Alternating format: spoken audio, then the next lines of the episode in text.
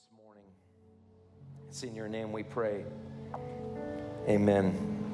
You can be seated. What is shaping you? What are you being shaped by? What does that actually look like? Like if we were to take a look at your life and we were to take a look at every aspect of your life, your relationships, your work, your attitude, your joy, your sorrow, your suffering, your bank account, your what you spend your time on, what entertains you, what ministers to you, what brings you joy, what brings you satisfaction. What is that being shaped by? God has a plan. And it's not just a plan for your life, it's a plan for our life. And that plan is just briefly stated in Ephesians 1:10, and it leads us to our passage this morning, which is chapter 2, verses 19 through 22. But Ephesians 1:10 says that his plan for the fullness of time is to unite all things in him, things in heaven and things on earth. And God's plan for uniting all things, uniting relationships, uniting people together is far different than anything that we see in our world, in our political system, in our education system, in our communities, in our work, in our families, everything. God's plan for the unification of all things is vastly different than you could possibly imagine. And I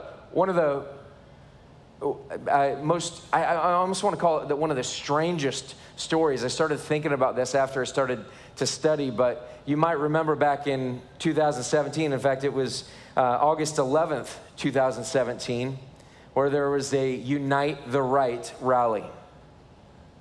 There's a Unite the Right rally, and so this rally is being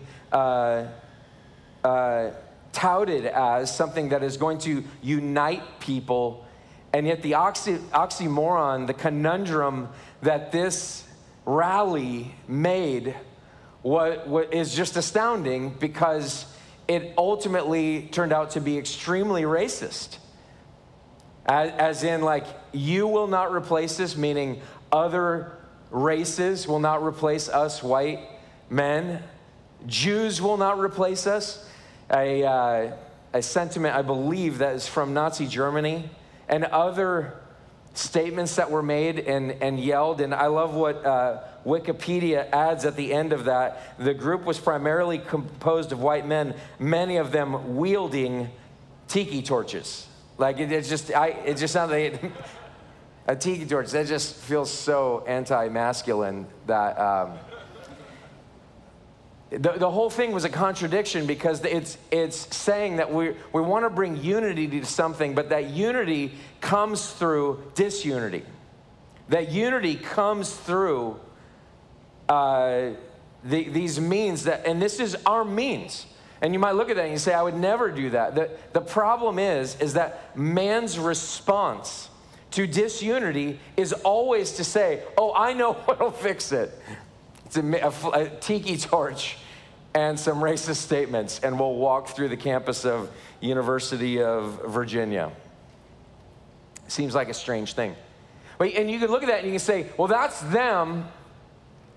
That's neo-Nazis, that's alt-right, that's whatever it is. But the truth is that that's the heart of man and woman. That's humanity. That's original sin. That the heart of humanity is deeply, deeply set on disunity. And yet humanity, me, you, us, together, because of our first parent's sin, all of us have become sinful. All of us are sinful. And even our means at trying not to commit sin actually causes us to be even more sinful. It's horrendous. God has another way of unity. God has another way of unity. And I want to look at three things today. What did God do in the past? What is he doing now in the present? And how can we participate with that? the future. What did God do? What did God do to enable what he said, his plan for the fullness of time? Which, by the way, he's God, so his plan is happening, has happened, is going to happen. It is definite. His plan to unite all things in him, things in heaven and things on earth, is happening. And the only question is whether you will participate with it. Because what's shaping you, what has shaped you, is leading you toward that future.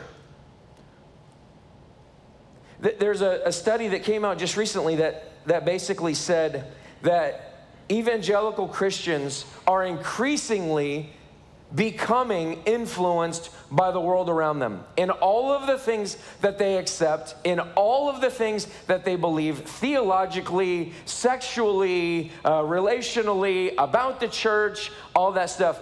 Like, the evangelical Christians are deeply troubled people that do not understand truth, do not understand the Word of God, and something is shaping them. And I will tell you this, that it is being shaped by our sin nature through culture. It is being shaped in that way.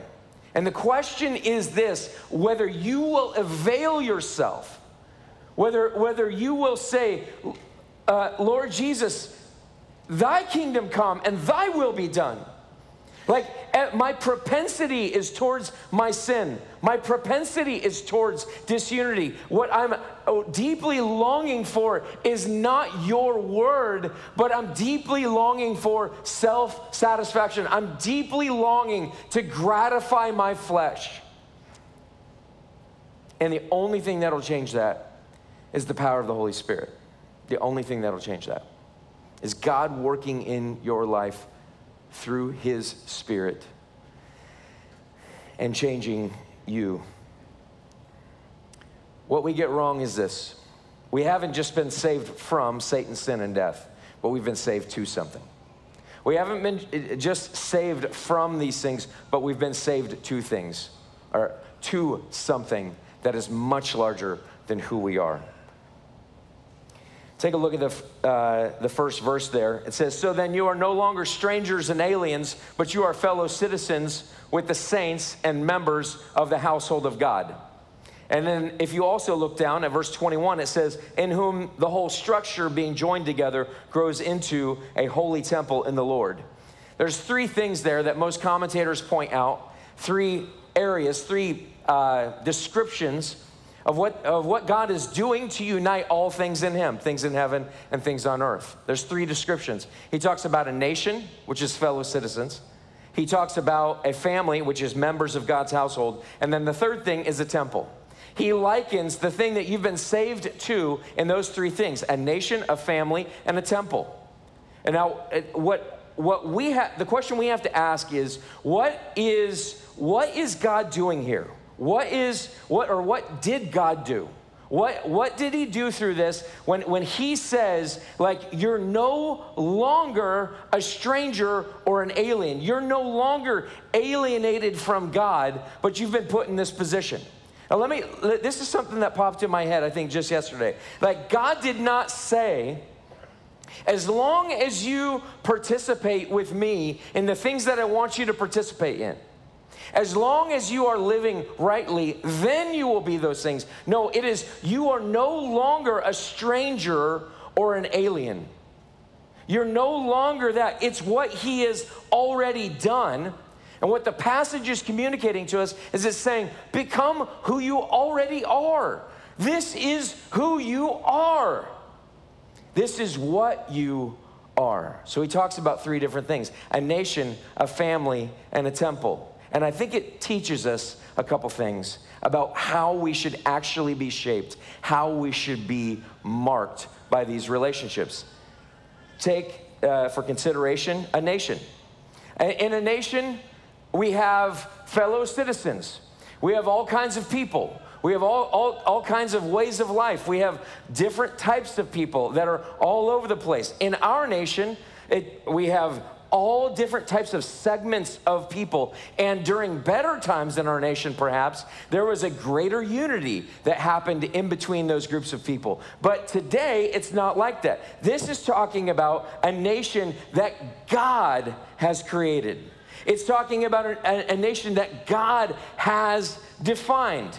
Our nation is defined by certain documents, such as the Declaration of Independence. The Declaration of Independence, the Bill of Rights, those types of things define us. They shape us. They shape the national conversation about, obviously, guns, civil rights, justice, whatever that looks like. This is what justice is. This is what it's like. We're gathered around these documents, and we have this in common. We gather under a common flag. We gather together with people from all different kinds of nations, and we come together and we say, we are a nation. And these are the things that define us. God's intent is that you would be unified with other believers who look nothing like you. God's intent here are these defining documents, and this is what holds us together. It's supposed to hold us together, but what's happening is this, is that each of us has a different idea of what the church should look like. Each of us has different defining documents. Remember, I asked you, what is shaping you? What shapes your opinion of what the local church is? What shapes your opinion of what God has called you to? What is shaping? Oh my gosh. Holy cow. That scared the heaven out of me. Oh my gosh. We are trying to figure out what that is. There's a demon in our sound system. It keeps happening. We thought we handled it this last week. We did not. So we're working on it feverishly. Totally lost where I was at. God's intent is that you'd be unified with other believers. What brings disunity among us? It's our silly understanding of what God has called us to. So when people come to the local church and they say, if your thing happens to also be my thing, then we can do a thing together. We can be a thing. But if your thing is not my thing, then we're not a thing. So what's your thing? I mean, is it adoption? Homeschooling? Used to be birthing methods. That was one at one time. Is it style? Is it like, you know, I like this, but I don't like that. I'm okay with these kinds of things, but not that thing. I don't know why I turned into an effeminate voice right there, but I should be holding a tiki torch. Sorry, I'm not a racist. Sorry, that's terrible. Okay.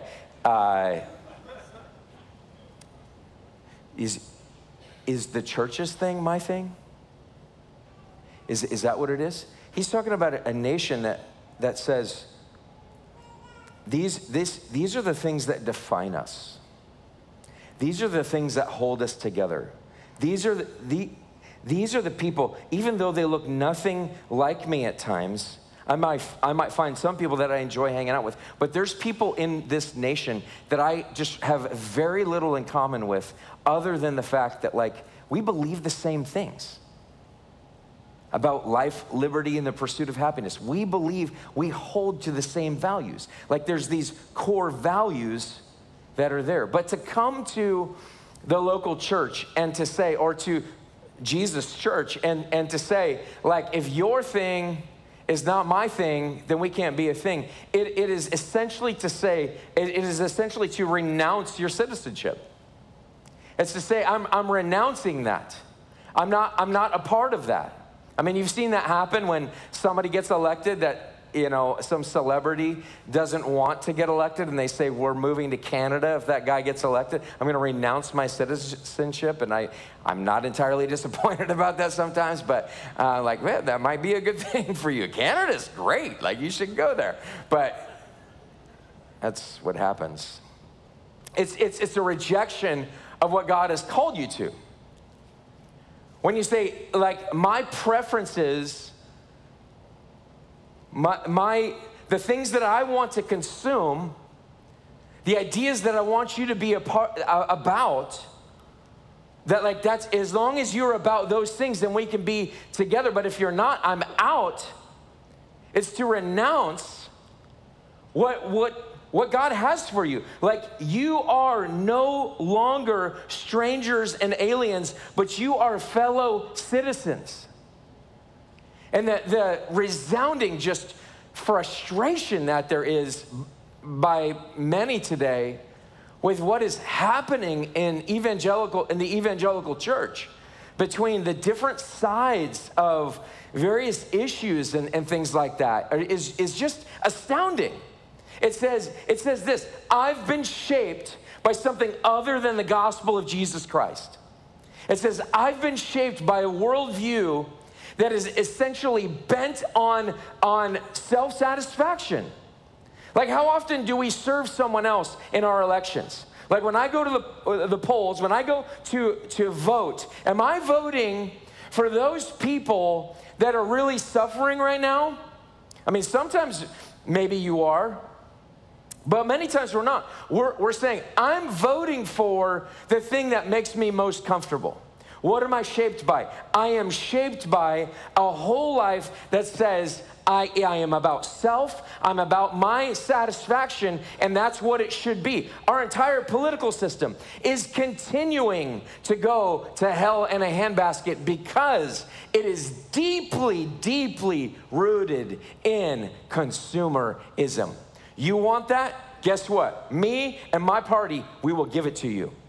You want that? You want this? You want this? Okay, I will find a way to make you believe that that's what we're going to do. And we will really see. Don't pay attention to that, all right? We will really see, if this comes to fruition after Election Day. But between now and then, you better believe it.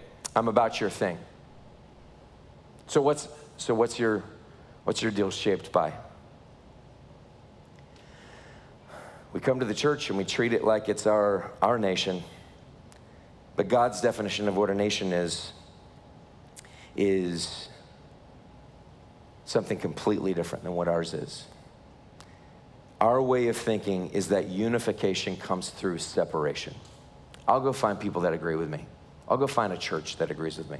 By the way, I don't really know of anybody that's left our church about that. I'm at least not thinking of anybody that's left our church about this, so I'm not even speaking to anybody. If you're about to leave, this is for you, but for sure. So, but I'm not lying. I don't really know of that. Our way of thinking is that unification comes through separation. God's way of unification is through integration. He reintegrates us with other image bearers in this like melting pot of a society that is deeply rooted in the idea of Christ and Him crucified in my place for my sins. And I am no longer ruled by the passions of my flesh that lead me to be about myself. So that's a nation. What about a family? Members of God's household, it says there in verse 19. What is this whole idea of a family? What is the Apostle Paul, what is God trying to say through the Apostle Paul? What's he saying to us there? You know, I don't know if you've ever been to counseling. I've been to a lot of counseling over my life. You might be able to tell, like, wow, Matt, you seem better than you were. But I've been to some counseling before. I've been in some counseling situations, and really every time the counselor typically asks, what's your family like? Tell me about your dad. Tell me about your mom. Tell me about your siblings. Where'd you grow up? How'd you grow up? What did that look like for you? And why are they asking that? Why does the counselor say that? Well, I say, whatever it is you say about your parent. My dad was really angry, or my dad was really passive. My dad was this, and he used to yell at me, or he really used to encourage me, or whatever it is. My mom used to be ultra critical, or my mom was just an amazing woman, and I loved every moment with her, or my siblings really hurt me, or I just love my siblings and we're together. And why do they ask that? Because it shapes you. Because it marks you. It marks you like indelibly, so much so that it affects your relationships. It affects your future marriage. It affects everything about you. That's the way it's been for me. I remember not too long after we got married, it was a handful of years, but I remember just thinking to myself, you know, like when my idea of dinner time was like, we should put a placemat down and a plate and set the table or whatever, because that's what I had to do. Every night we had dinner. For some odd reason, it was completely formal when I was a kid. It was like I had to put the placemats down and somebody else had to set out the silverware. I think it was something that my dad really wanted. I'm not really sure, but then I got married and I'm like, you know, we put a plate on the table. You know, we're not living like, you know, country bumpkins or something like that. Like, but it was just like, that's not what we did. And so one day I said to my wife, I was like, why don't we do that? And that just wasn't even a thought to her. That's exactly what we should do. We didn't need the formality of that because of that. But I was deeply marked by something as simple as a place setting at the table. It just didn't feel like dinner entirely to me. And now that's been like 15 years ago. And so now it's like, you know, we do have dinners like that occasionally, but it's not every dinner. We have 4 kids. You just throw a plate out there and slop some food. No, that's not what we do. But it deeply marks us. It deeply, deeply marks you and I. It changes the way that we live and the way that we act, and it marks everything that we're doing. And what the Apostle Paul is showing us here is he's saying, you're not just a citizen that's gathered around these founding documents that you have nothing in common with this other person, but yet you're a part of the same nation. And so that's what you have in common is your nationality, but you're also a family member. Do you see how it's progressively moving towards this greater sense of intimacy? It's moving towards a greater sense of relationship.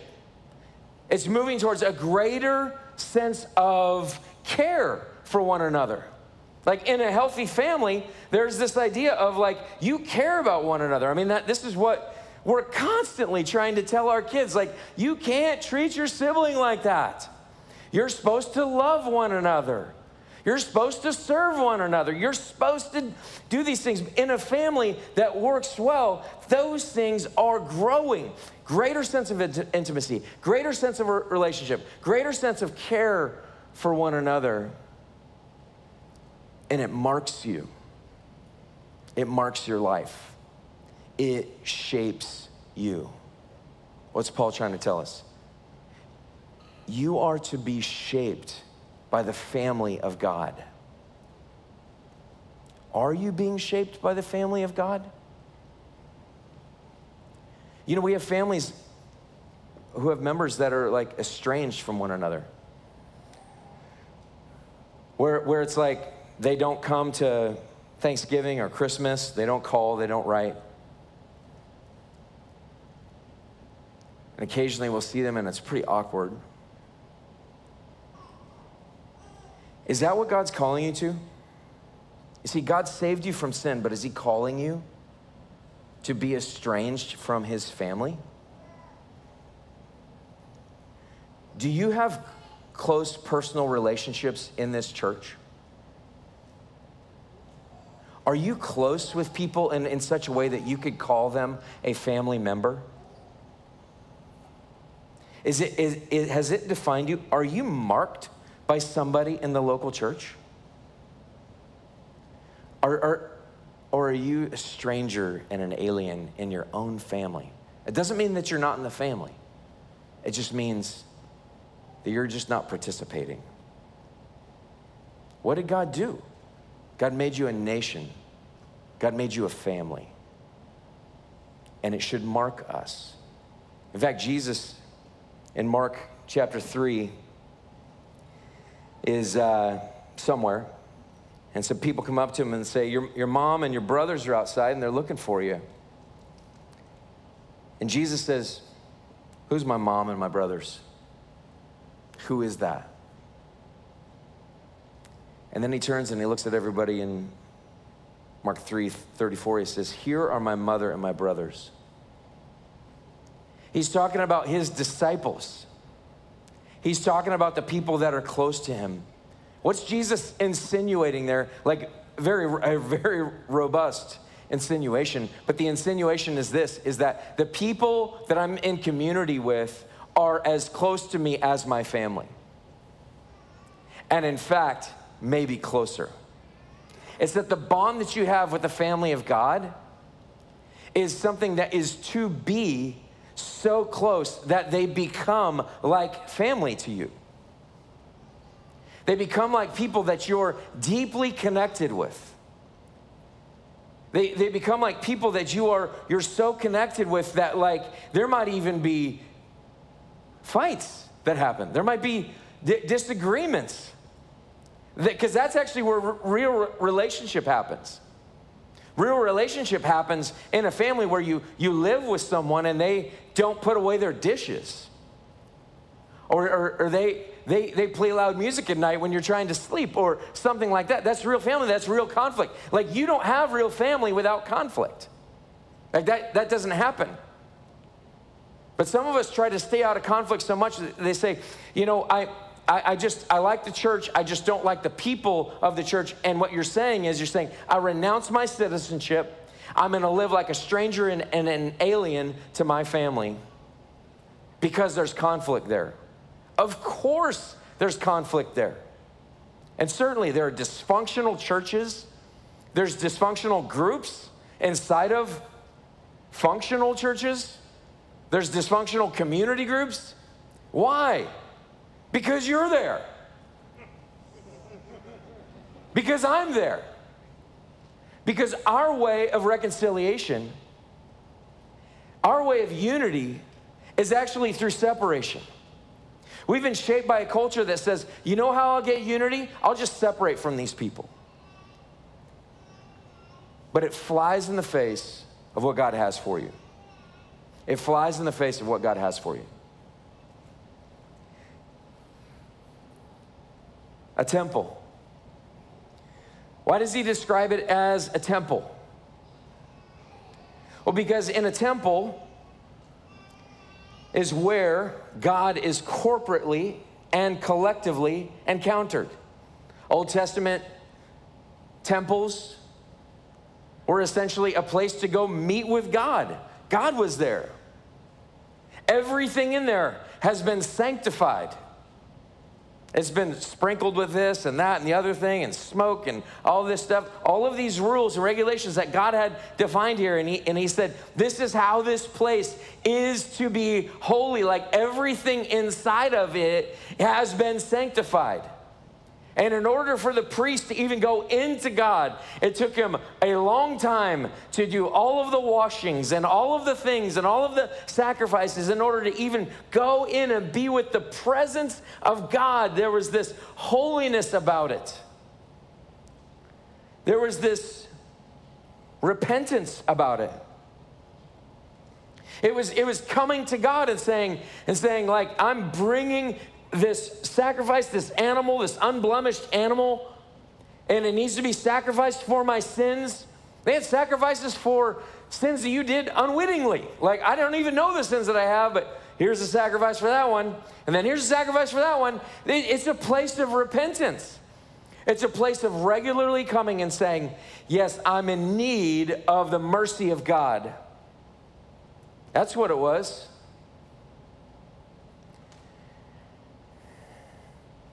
But it's also a container. It contains something. It contains God himself. Look at what the passage actually says there. In whom the whole structure being joined together grows into a holy temple in the Lord. So there's this idea of how we are each a stone here, and we're being joined together. It's like arm in arm, like each of us, and then like we're building a wall. So there's somebody on top of me and on top of them, and then somebody's the roof. I don't know which one of you is the roof or whatever, but there's a roof, and there's this temple, and it's completely enclosed. And then it says, in him you also are being built together. Look at, remember the verse just previous, being joined together, you're being built together into a dwelling place for God by the Spirit. And what is that saying? It's saying that each of us collectively, corporately, are being built together, and inside of us, inside of our thing right here, not this building, but inside of us as people, like, is the presence of God. It's the presence, it's God himself is in our midst. God himself is here. He is with us.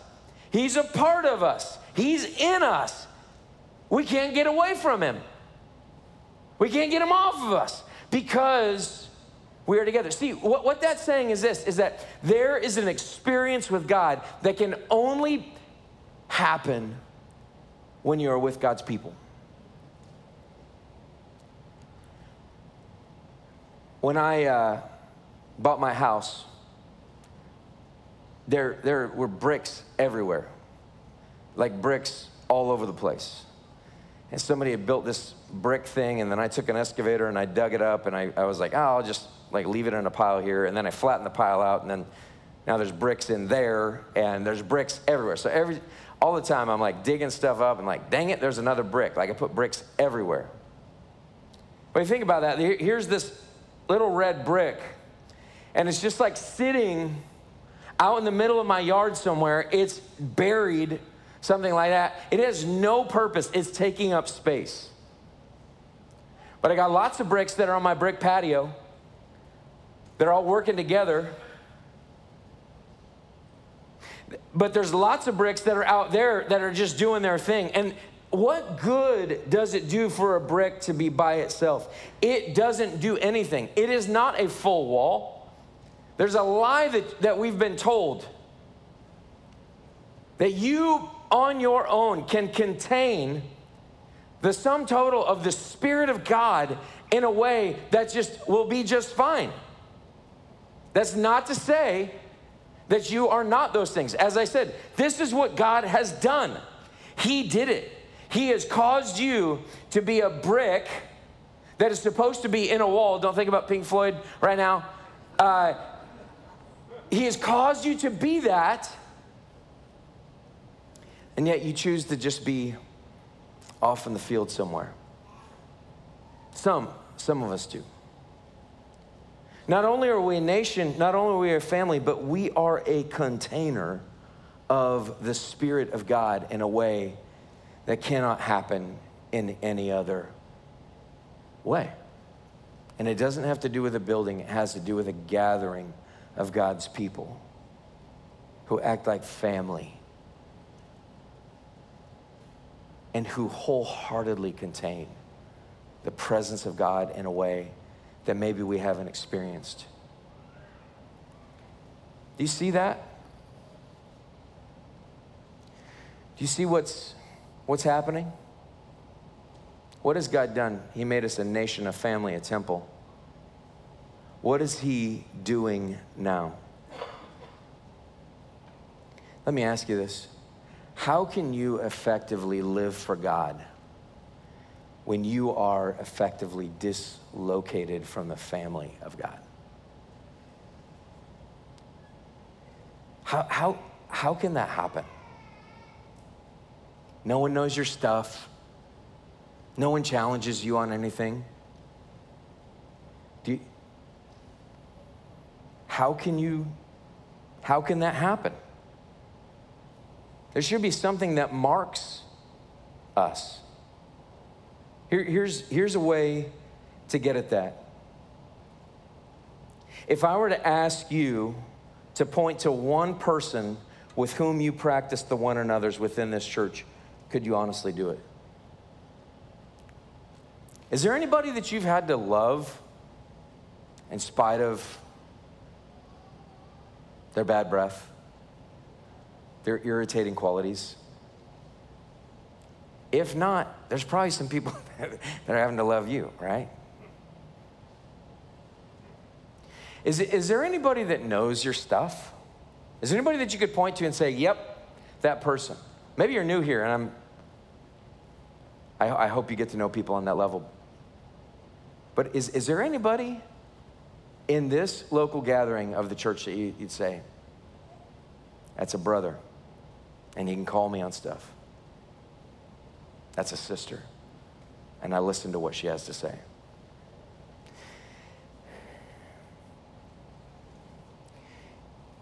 Do you have a connection with people that is on that level?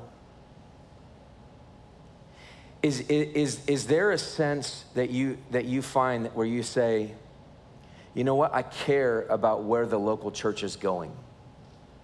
We talked last week in Silverton. We met in Silverton last week. I hope you were there. It was an amazing time together. But we talked about the need for us to engage. What's God doing right now? A bunch of people have moved around. Like, our church didn't shrink, it grew. But a bunch of people still left. I don't even know all of them, but you know, sometimes I look around and I just go, I don't even know who all these people are. I'm increasingly, since COVID, I'm getting to know a lot more people. I've talked to many pastors, feel the same way. I feel like I'm having to get to know a whole new church. I just don't know these people. I don't know if I have the energy for that, is what they've said at times. But a lot of people have moved around, and the question is have you engaged with the local church? Have you committed yourself to this family? And by that I mean this, like, do you know someone? And more than just know them, are you deeply connected with them and living in community? Or have you been kind of pushing off community for a while? Are you so connected that you say, you know what, I care about where this church is going, and so therefore I'm giving financially? It's a hard thing to talk about right now because of inflation and gas prices. It's a heavy thing. But at the same time, it's like, man, are you invested in the family? Are you a part of this nation? Are you invested in the temple that God is building here with his people? Are you invested in the idea of the reality that God is doing this not just here, but he's doing this now in Silverton?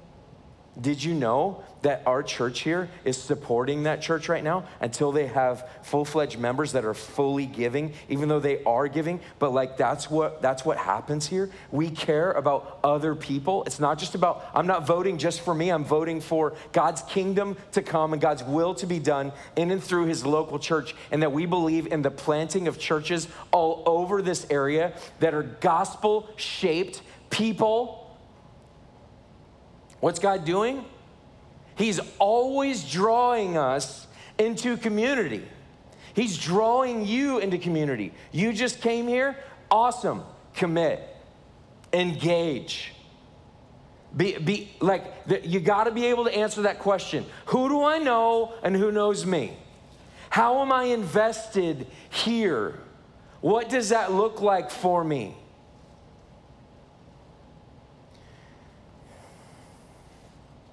And lastly, how can I participate in that?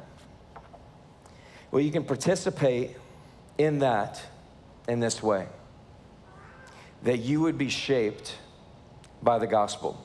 If you look at that middle verse there, which says this,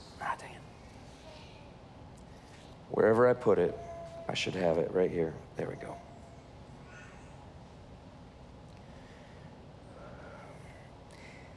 Built on the foundation of the apostles and prophets, Christ Jesus himself being the cornerstone. What are your foundational documents? For our country, it is the Declaration of Independence, it is the Bill of Rights, and all these other things, but those are key. What are our foundational documents? It is the Word of God. It is not progressive in any way, meaning it does not change. The Word of God stands as is. That's what's taking place here. That's what we're doing. That's what we're building on. That's the foundation. But how does this come to fruition? What's the future look like? The future only looks bright if Jesus is our cornerstone. Jesus is the one who's setting the trajectory. I'm a builder by trade, did a lot of foundations.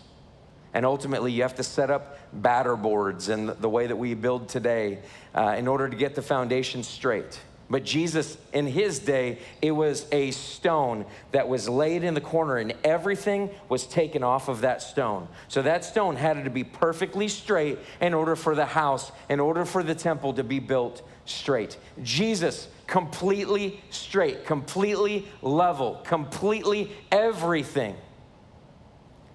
And yet he's the one who became a stranger. He's the one that became an alien so that you could be a part of the nation, so that you could be a part of the family, so that you could be a part of the temple. Remember what I said? The temple is made up of holy things. Well, men and women, you and I are not holy in and of ourselves. We are not sanctified in and of ourselves, but in Jesus Christ, we become holy. We become sanctified because of his sacrifice once and for all. No longer am I bringing my best lamb. No longer am I bringing a pigeon or whatever it is I am to sacrifice. It is Jesus lays himself on the altar and is crucified. He lays himself on the altar and is crucified. Do you know what he gave up? All of his self-satisfaction. All of his own personal comfort. He gave up all of those things. Like, how are we going to become a people that are not living in dysfunction? How are we going to become a people who are bonded together? It's because the cornerstone is Jesus. And that cornerstone sets the trajectory of our life. It marks us. It shapes us. It is never changing. And so the question for us this morning is your life shaped by? Is it marked by the gospel of Jesus Christ? Because if it's shaped and it's marked by his gospel, then what happens is this, is that we can admit through repentance, here are the desires that I have that are not in line with the apostles or the prophets, that the Old and New Testament. Here are the things that are of the flesh in my life that I deeply desire, and yet I'm totally loved by the cornerstone. Is I can admit, I can repent. And that's an invitation to you and to me. There's not just some of us, it's all of us who are deeply in need of repentance over the way that we've treated the church, because the church is the temple of God. It is a family, it is a nation, and it is God's plan to unite all things in heaven and on earth. That is what the church is. That's what Jesus has done for you, so that you can die to your preferences, so that you can die to your desires, so that you can live fully in the unity that he really has for you. Would you bow your heads with me? We're going to go to communion in a moment, but I just want to ask you, how does your understanding of the church square with this teaching?